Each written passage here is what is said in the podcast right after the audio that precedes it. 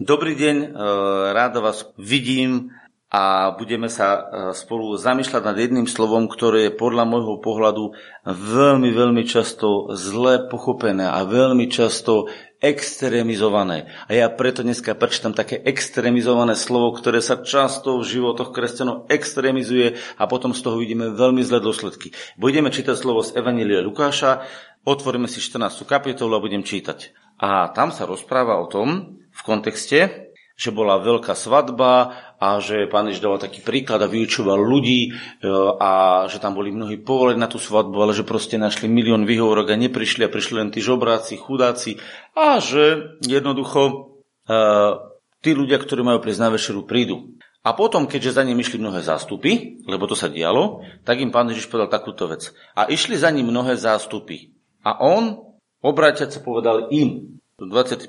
verš. A išli za ním mnohé zástupy. A on obratiať sa povedal im, komu tým zástupom, čo za ním išli. A raz počúvajte, čo im povedal. Fú, toto sa teda tak krúti, že až hlúza. Ak ide niekto ku mne a nemá v nenávisti svojho otca, i svoje matere, i ženy, i deti, i bratov, i sestier, ba ešte ale svojej vlastnej duše, nemôže byť môjim učeníkom. Ľudia moji, čo chcel povedať pán Ježiš?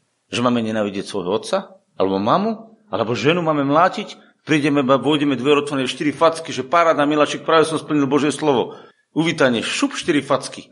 A potom prídem do izby, začnem sa preklínať a hovorím, že podaj, aby som sa nebol narodil, preklínam, zoberiem si Bibliu, aby som bol duchovný, zoberiem si Jobové slova, však Job pre, preklínal deň svojho narodenia a aby som bol veľmi biblický, začnem preklínať deň svoje narodenie, matku, ktorá ma porodila. Halo, Chore, čo sa smejete? Čo sa smejete nad tým? To je tak bláznivé, že to až bláznivé. A predstavte si, niektorí si myslia, že majú mať nenávisti svoje duše. Že musia nenávidieť svoju dušu. A pán Ježiš miloval tvoju dušu. A Ježiš miluje tvoju dušu. Čo chcel povedať? Však to tu povedal, nie? Chápete, jak sa dá ten verš vytrhnúť z kontextu a vymyslieť sa s neho hlúposť? A počúvajte ďalej. Ak to neniesie svojho kríža, nedie za mnou, nemôže byť môj učeníkom. To znamená, dostanem chorobu, dostanem rakovinu, to je môj kríž, paráda, vychutnám si rakovinka, dobrá kamoška. Nechod ale k doktorovi potom. Ak si dostal rakovinu a bereš tako svoj kríž, tak povedz nie jeden nádor, štyri chcem naraz. Nie, že sa pôjdeš dať ožarovať alebo nie z nejaké tabletky. Neblbni, vychutnaj si ju. Ak to bereš ako dar od pána, tak si ju vychutnaj. Alebo máš inú chorobu. Kdeže budeš brať tabletky alebo nejaké medikamenty, alebo nebude aj vitamín C na chrípku. Neblbni, láhni do postela a povedz, aká dobrá chrípka, užívam si to. Čo sa smejete? To je riadne chorá hlava, že čo to povie. A predstavte si, že diabol to potrebuje tak ďaleko dosiahnuť, aby ľudia takto rozmýšľali. Že budú e, zle sa dívať na vzťahy, zle sa dívať na seba, zle sa dívať a príjmať všetky zlé veci, ako keby boli naše. Ale tu pán Ježiš nechcel toto povedať. On chcel vlastne povedať len jednu vec. Že keď ideme za ním, že musíme byť ochotní všetky veci, ktoré sú nám milé a vzácne, položiť na druhé miesto a dať im miesto také, aké im patrí. To znamená, miluješ svoju ženu? Miluj ju, ale až po mne. Miluješ svoju dušu? Miluj ju, ale až po mne. Miluješ svoje deti? Miluj ich, ale až po mne. A keď chceš so mnou kráčať, musíš prežívať môj kríž. Čo to znamená? Že som všetky tvoje hriechy odstránil, že som všetky tvoje choroby odstránil a že som do tvojho života uviezol dokonalosť. Ak chceš za mnou ísť, musíš vidieť, že moja obed je dokonalá a potrebuješ sa s ňou stotožniť. Čiže máš dokonale očistené hriechy, dokonale uzdravené, dokonale si oslobodený, aby dokonalosť Božia bola v tvojom živote a to bude dávať mne slávu. A v tom všetkom musíš mať na prvom mieste mňa. To chcel pán Ježiš povedať. Chápete, ak je to jednoduché? Ale to sa tak krúti, ľudia moji. A potom ideme ďalej.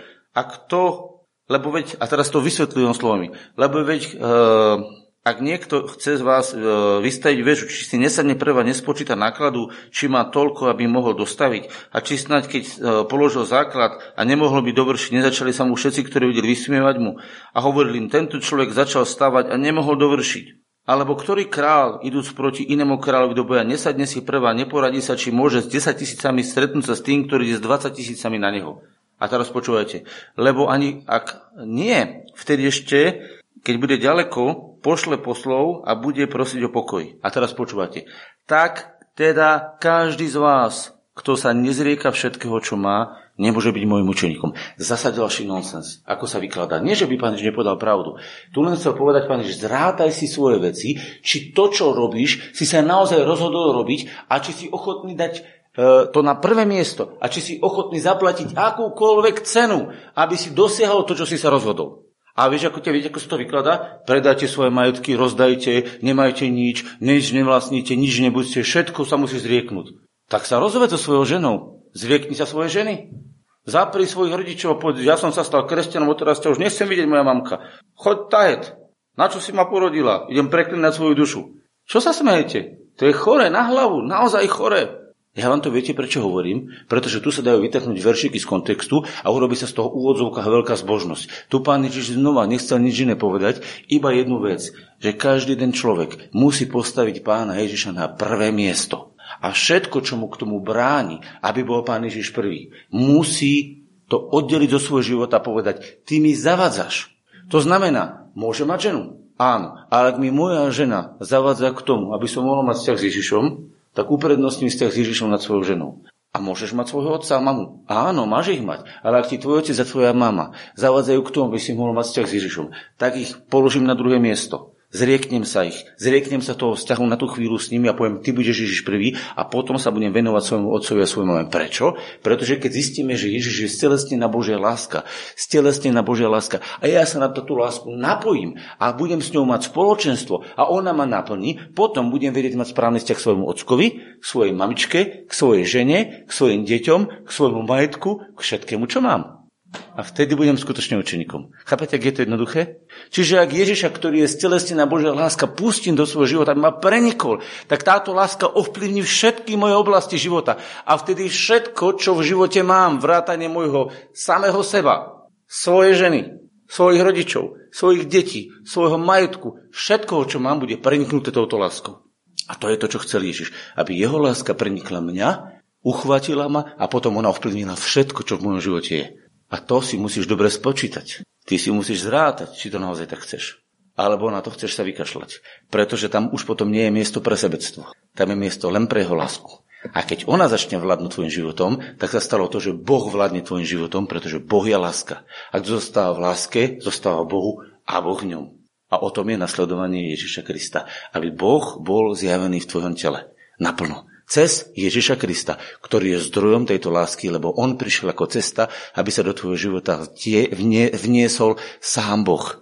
Ježiš prišiel ako cesta. Nielen nás k Otcovi, ale aj Otca smerom do nášho srdca. To je obojsmerná cesta. Nás k Bohu a Boha do nášho života. A o tomto som vám chcel povedať. Nie, že by som sa z niekoho chcel vysmievať, len som vám umyselne trošku takými až možno nevhodnými slovami, neviem či nevhodnými, ale trošku takými agresívnymi slovami vyjadril, ako sa dá veľmi pokrutiť Božie slovo a ako sa dá z Božieho slova urobiť náboženstvo a preto vám hovorím, áno, áno pre Ježiša, áno pre Ježiša a všetko ostatné musí byť druhé. To znamená, každý jeden, kto sa nezriekne všetkého toho, čo má, nemôže byť môjim učeníkom. To znamená, nepoloží to, čo mal vo svojom živote ako prvé za druhé, aby bol prvým Ježiš. A viete, s čím sa to zhoduje s tým slovom, ktoré je napísané, čo sme dneska čítali ešte predtým, a to je v liste Kološanom, že on je predovšetkým. On je predovšetkým. A keď je on predovšetkým, vtedy sa ti naplňa to slovo krásne, že všetko v ňom povstalo a stojí. Všetko v ňom povstalo a stojí. Ak v tvojom živote všetko povstalo z Ježišovej lásky a všetko v tejto láske stojí, tak si v pravde učeníkom Ježiša Krista, si solom sveta svetlom sveta a si stelesneným Božím požehnením na zemi. A o toto sa tu hrá. Poďme sa modliť